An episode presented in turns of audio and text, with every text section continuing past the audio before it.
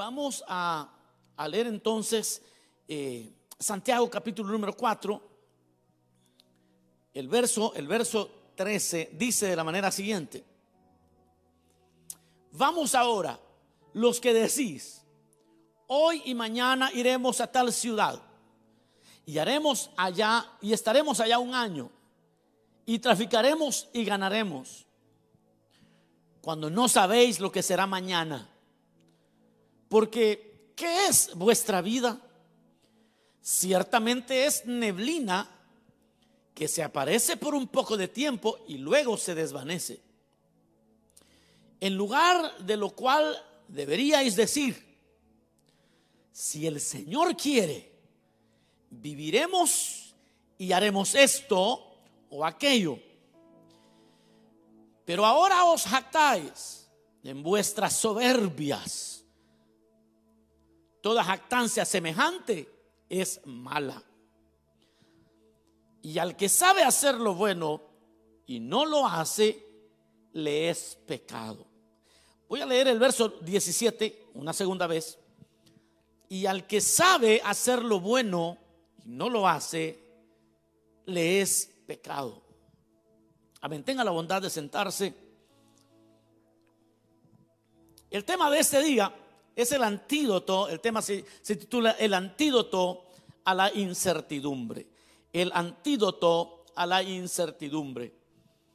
El apóstol Santiago en esta oportunidad nos habla de esta arrogancia que nosotros los seres humanos eh, todos tenemos, todos tenemos, creyentes y no creyentes, y quizás se ve mucho más común en aquellos que no son creyentes, pero el creyente también eh, eh, hace parte de este conglomerado. Realmente la carta fue escrita para creyentes, es decir, que Santiago está pensando en usted y en mí, en creyentes que han llegado a tener semejante arrogancia de hacer planes, de hacer, de proyectarse en la vida, de hacer muchas cosas que no tienen en cuenta la fragilidad y no se tiene en cuenta lo que esta vida en realidad es. Y hay algo en este tema, hermanos, que se vuelve muy importante para todo oyente, para la iglesia del Señor. Y es que como creyentes, nosotros hemos recibido también algo que se llama fe. Nosotros no, la Biblia dice que no andamos por vista, sino por fe. Es una característica que debería estar presente en todos los creyentes. Todos los creyentes deberíamos de caminar por fe y no por vista. No tendríamos que vivir solamente confiado, confiados en aquellas cosas que dominamos, que podemos ver, que podemos palpar. Sin embargo, cuando yo veo cuál es el estado de muchos creyentes hoy en día, creyentes que están sufriendo de depresión, creyentes que están sufriendo de, desórdenes también eh, mentales a veces, porque no, han llegado a comprender y en su arrogancia tienen una expectativa de la vida, pero esa expectativa de la vida muchas veces no se cumple. Es una expectativa que no se cumple. Es una expectativa que, que defrauda, porque la vida no, no es como las películas, pues. Y, aunque uno quisiera que la vida fuera tomado de las manos del Señor, fuera perfecta, de plano que no lo es. Y entonces, aquí es donde el tema de la fe se vuelve poderoso. Eh, eh, el, el, tema de la fe para el creyente viene a ser un tema que sobrepuja a todo tema que podamos estudiar. Y aquí viene también otro elemento, y es que eh, el rechazar, el rechazar, escuchen esto por favor, el, rechazar o aceptar la fe como la única forma de vida, cuando alguien de plano dice no quiero la fe, yo no creo en esas cosas.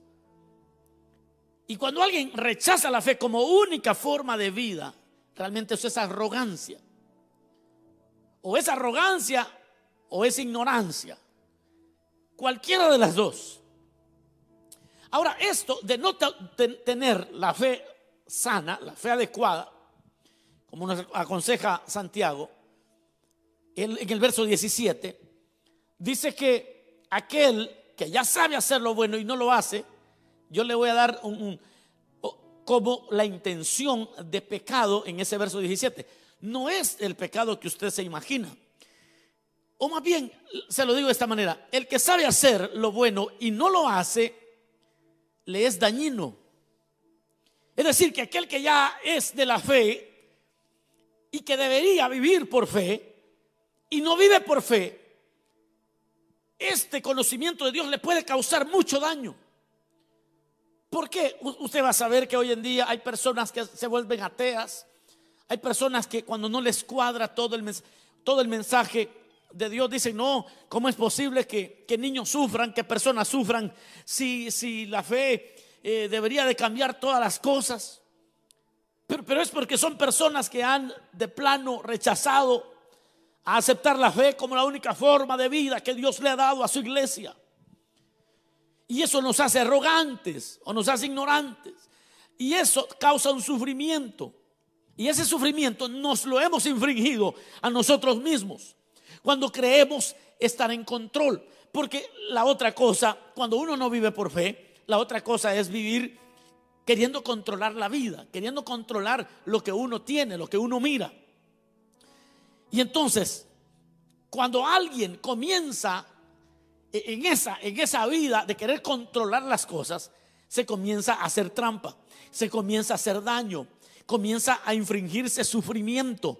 ¿Por qué? Porque a veces llegamos a creer que estamos en control y entonces Santiago dice, eso es pecado. ¿Por qué es pecado?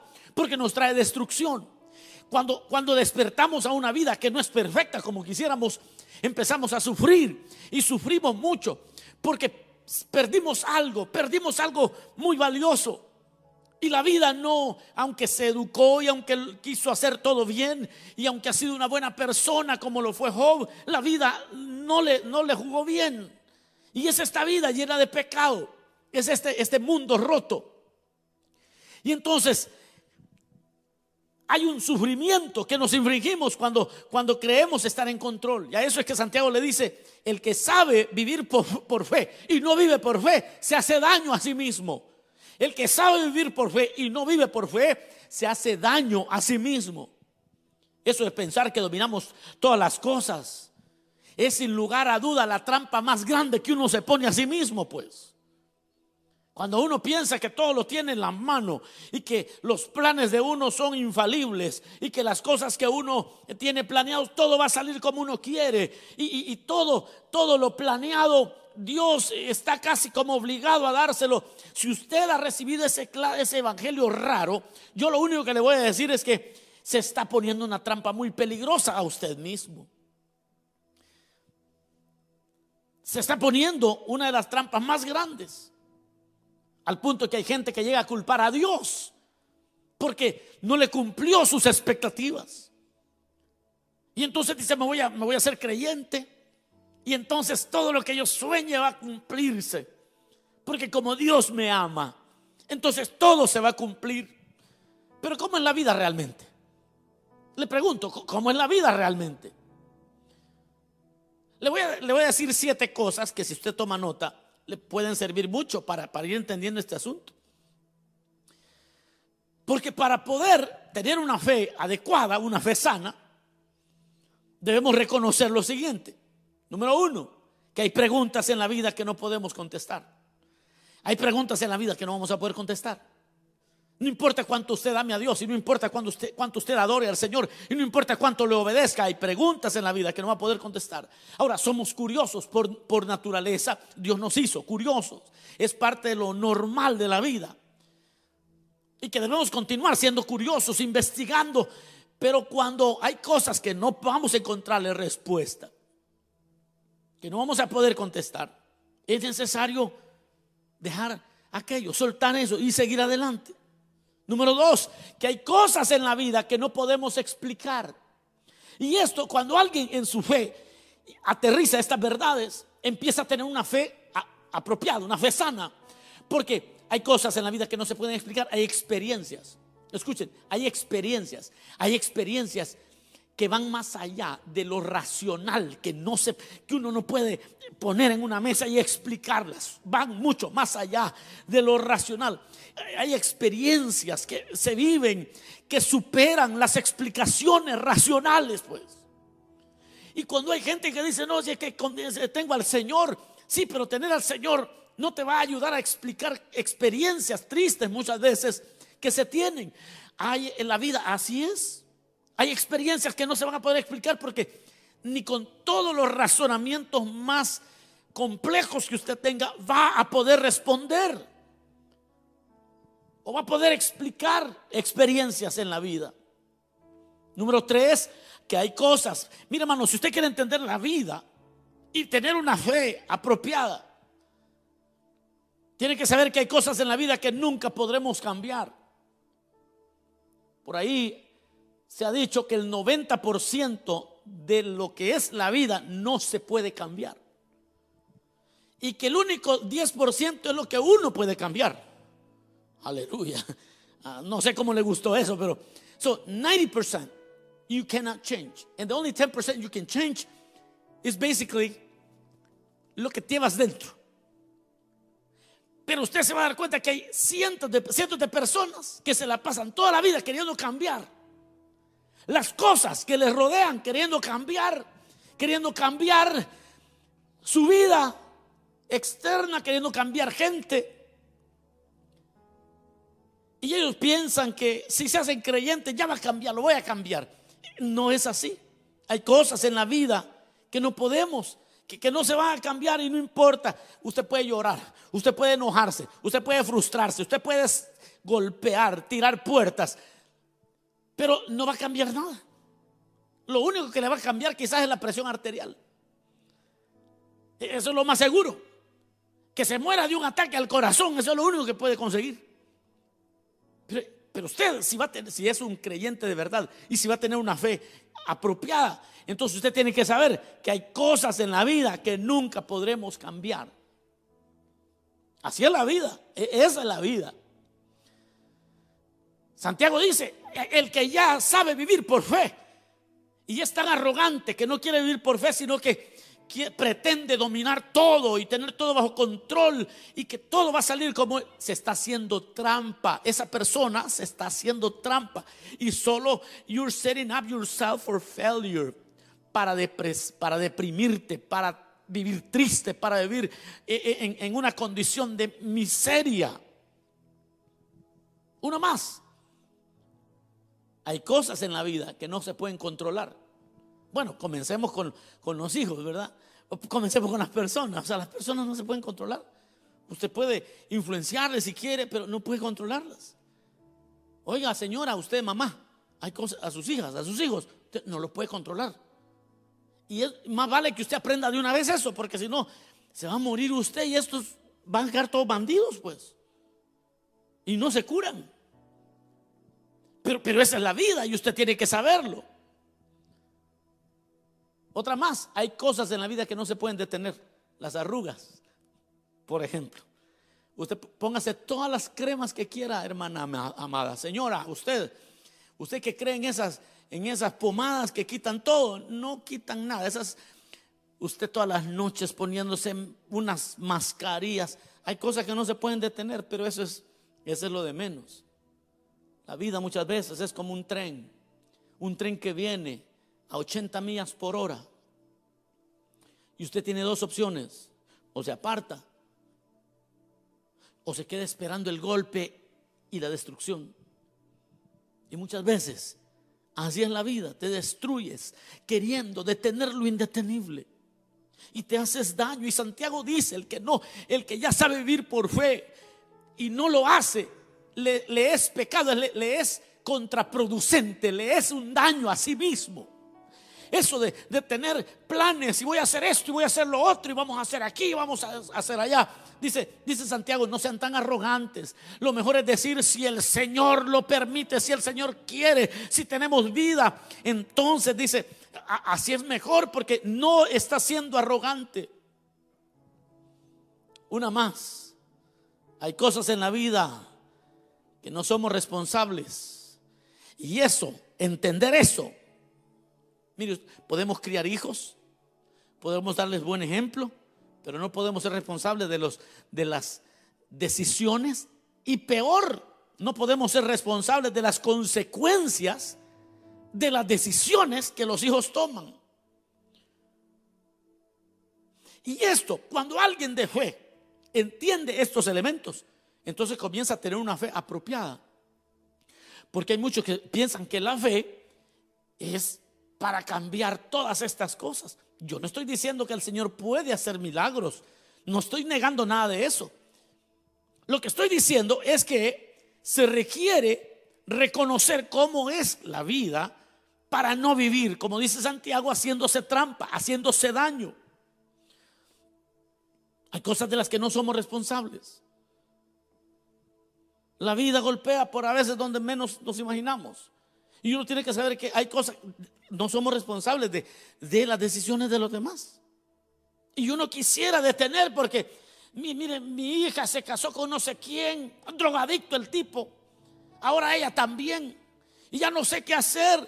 Y sufro mucho. Bueno, usted todavía no vive en la fe. Usted no vive en la fe todavía, no es creyente. Usted religiosa es, religioso. Porque hay cosas de las que ya no es responsable usted. ¿Y qué es lo que tenemos hoy? Hoy tenemos muchos creyentes abrumados y afligidos por todo lo que no son responsables. Y lo último, que hay cosas en la vida que no podemos superar.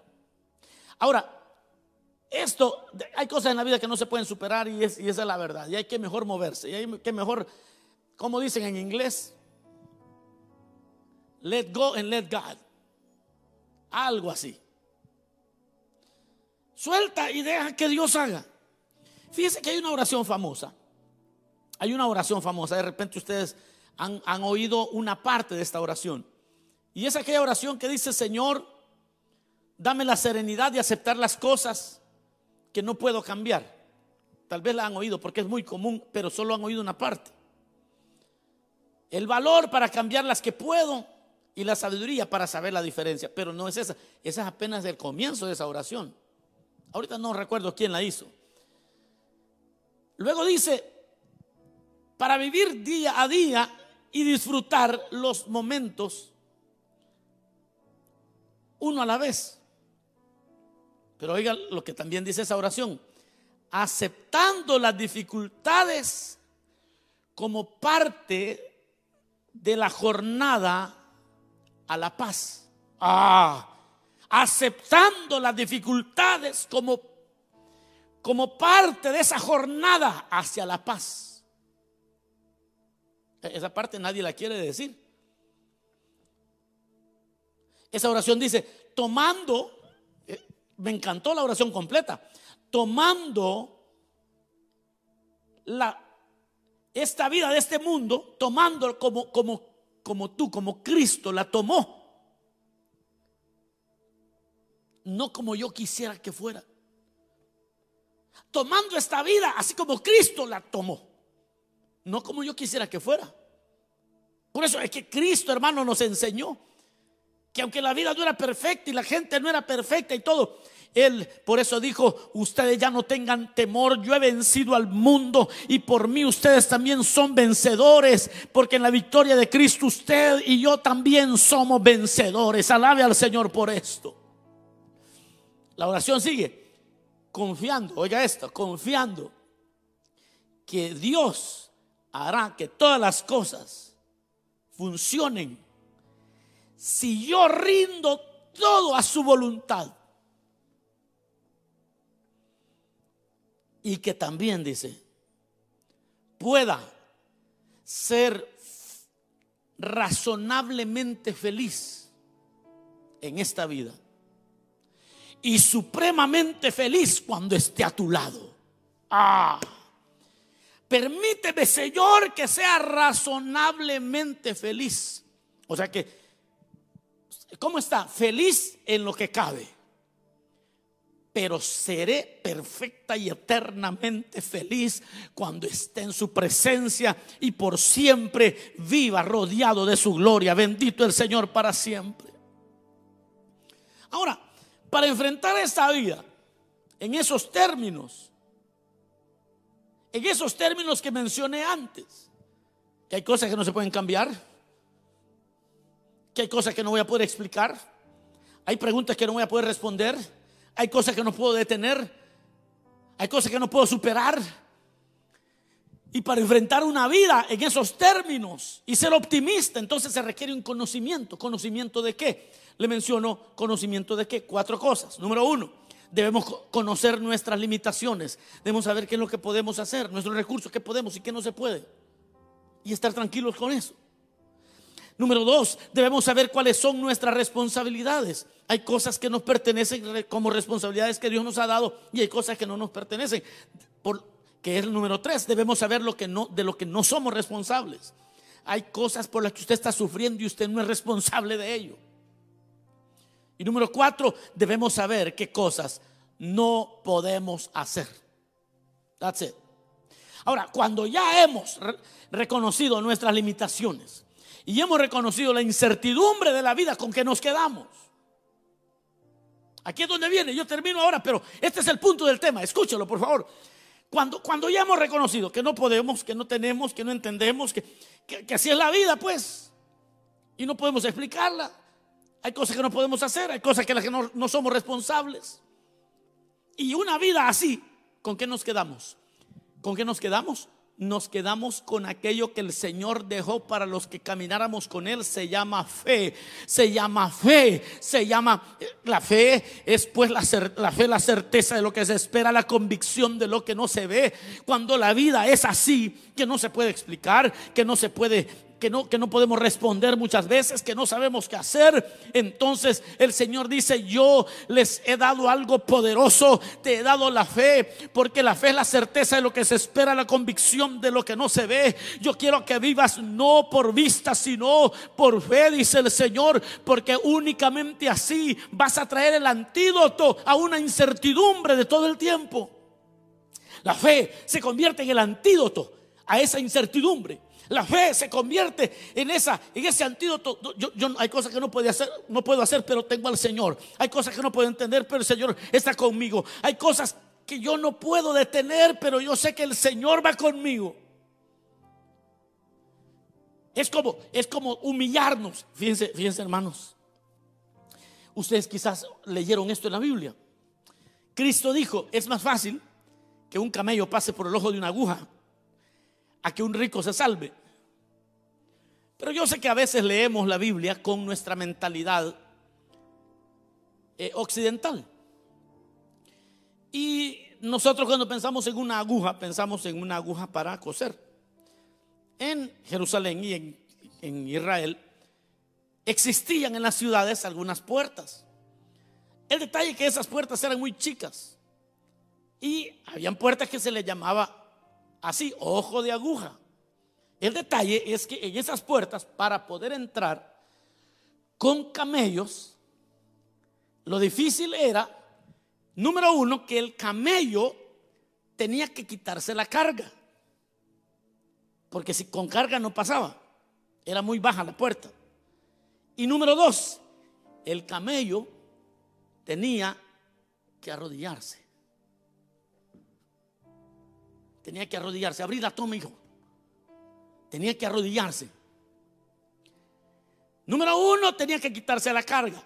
Y número dos, tenía que arrodillarse para, para pasar por la puerta. Porque el camello, estando de pie o parado, era imposible pasar. Y entonces Jesús dijo, ¿por qué era más fácil que un rico pasara por, por esa puerta? Eh, que un camello, perdón, pasara por esa puerta y no un rico. Porque el rico piensa que todo lo tiene en la mano, que todo lo domina. Ese piensa que todo la tiene. Y ese no se quiere arrodillar ante nadie. Y ese no quiere soltar sus, sus cargas porque él piensa que domina todo. Y entonces el Señor dijo, mire, el problema no es el dinero. El problema es esa actitud de que todo lo tengo en mi mano y no en las manos del Señor. Pero ¿qué pasa si usted tiene dinero y ha aprendido a humillarse delante de Dios? entonces usted también puede entrar en el reino de los cielos. Entonces también usted puede entrar en ese gozo de honrar al Señor.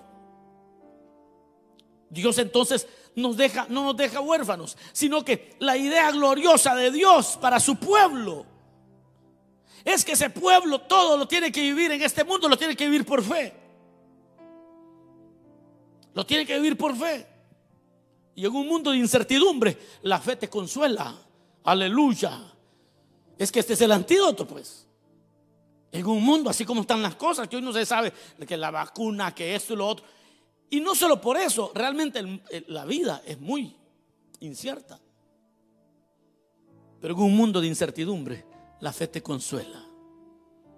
Porque sabes que alguien te ama y no te dejará fracasar jamás. Fíjese que Isaías 3:10 dice, decida al justo que le irá bien, porque comerá de los frutos de sus manos. Y cuando uno está ante la palabra humillado como el camello para entrar por aquella aguja y está de rodillas y el Señor le habla, decida al justo que le irá bien, porque comerá de los frutos de sus manos. Entonces usted por la fe empieza a tener consuelo y empieza a saber que a darse cuenta que va a salir bien, pero no en su arrogancia, sino porque ha puesto su esperanza en el Señor. Dele un fuerte gloria a Dios. Isaías 41, 13 dice, porque yo Jehová soy tu Dios, quien te sostiene de la mano derecha. Y te dice, no temas, yo te ayudo. Pero vea cómo la fe nos consuela. Entonces la fe se vuelve el antídoto a lo incierto. Todo es incierto, pero cuando yo leo esto, ah, bueno, aquí las cosas cambian.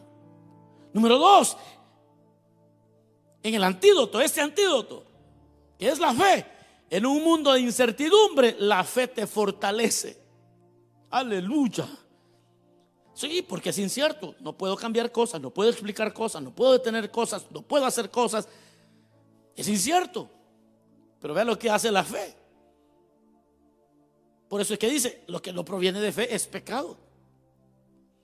Porque en un mundo de incertidumbre la fe te fortalece. Romanos 4:18 dice, hablando de Abraham, y creyó en esperanza contra esperanza, para llegar a ser padre de muchas gentes, conforme a lo que se le había dicho, así será tu descendencia. Eh, por eso Abraham vivía en fe y pudo vencer toda incertidumbre, porque el antídoto de la incertidumbre es la fe en la palabra que Dios ha declarado para su pueblo. ¿Sabe qué sucede? Sin fe, nosotros quedamos atrapados en un mundo que puede despertar hasta enojo contra Dios. Cuando uno queda, cuando uno no tiene fe, queda atrapado en un mundo, atrapado, oiga bien, queda atrapado en un mundo donde puede generarle a usted enojo contra Dios. Hay gente que se convierte en ateos, se convierten, dicen, no, ya no creo en Dios porque no puedo explicar muchas cosas. Y como no puedo eh, explicar muchas cosas, entonces Dios no existe. Y Santiago dice, e-, eso es arrogancia. Porque en la fe podemos encontrar consuelo, fortaleza. Imagínense que si creemos en el Señor, no hay dolor que Cristo no haya experimentado. No hay dolor que Cristo no haya experimentado. A veces la gente porque experimenta grandes dolores llega a, desconocer a Dios, dice, ya, ya, Dios quizás no existe. Y el Señor es, es nuestro consuelo. Y es por la fe en Él. Su palabra nos fortalece, sus promesas nos dan esperanza. Nosotros descansamos en sus promesas. Y aun cuando el dolor sobrepase todo, toda nuestra capacidad humana, podemos decir todavía, el Señor está conmigo, el Señor no se ha ido de mí, el Señor está todavía conmigo, bendito el nombre del Señor para siempre. Por eso Santiago dice, no sean arrogantes. Es un error eso de hacer planes para el 2021, para el 2022, para el 2023, 2024. Ya vieron los memes de aquellos que dicen, bueno, sorpréndeme 2021. ¿Ah? Las personas, bueno, y están siempre aquellos que utilizan mal la fe y le andan prometiendo a la gente que este es tu año, este es tu año, este es tu año. Pero qué decepción cuando no enseña una fe que se sobrepone a las dificultades, que es la fe bíblica, porque en la fe bíblica lo que vemos es a un Job sobreponiéndose a las dificultades. Lo que vemos es a un Abraham sobreponiéndose a su debilidad. Por eso, hermanos amados, yo termino y digo, nosotros hoy en el nombre de Jesús, hagámosle caso a Santiago. Santiago dice, ustedes que andan planeando todo el 2021, que están planeando su vida, que están haciendo muchos planes, no sean arrogantes. No digan, vamos a ir a tal lugar mañana, hoy y mañana, y haremos negocios, traficaremos y haremos dinero. No sean arrogantes, sepan que ustedes son como la neblina, que la neblina aparece un momento, sale el sol y desaparece. Sino que digamos, si es la voluntad del Señor, si Él nos da la vida, eso dice la palabra. Porque aquel que sabe, que conoce al Señor, pero es arrogante, se está haciendo daño cada vez que hace planes sin considerar que la vida es tan difícil, pero es la fe en el Señor la que nos hace más que vencedores. Hoy le decimos al Señor, y quiero que usted también diga esto, no caminaremos confiados en nuestra inteligencia. No planearemos con arrogancia. No vamos a estar haciendo grandes planes porque somos muy listos o porque usted tiene un poco de dinero por ahí. Hay gente que hasta planea ya con los taxes del otro año. Así de arrogantes son. Con los impuestos que les devuelven, los créditos. Oye, el Señor te está diciendo, yo no quiero que te sigas haciendo trampa. Yo quiero que comiences a poner todo en las manos del Señor. No dejes de hacer planes, pero vas a hacerlo de la mano del Señor. Y así viviremos una vida victoriosa. Y entonces ya no vamos a planear con, con arrogancia. Entonces ya no, ya no nos va a decepcionar la vida.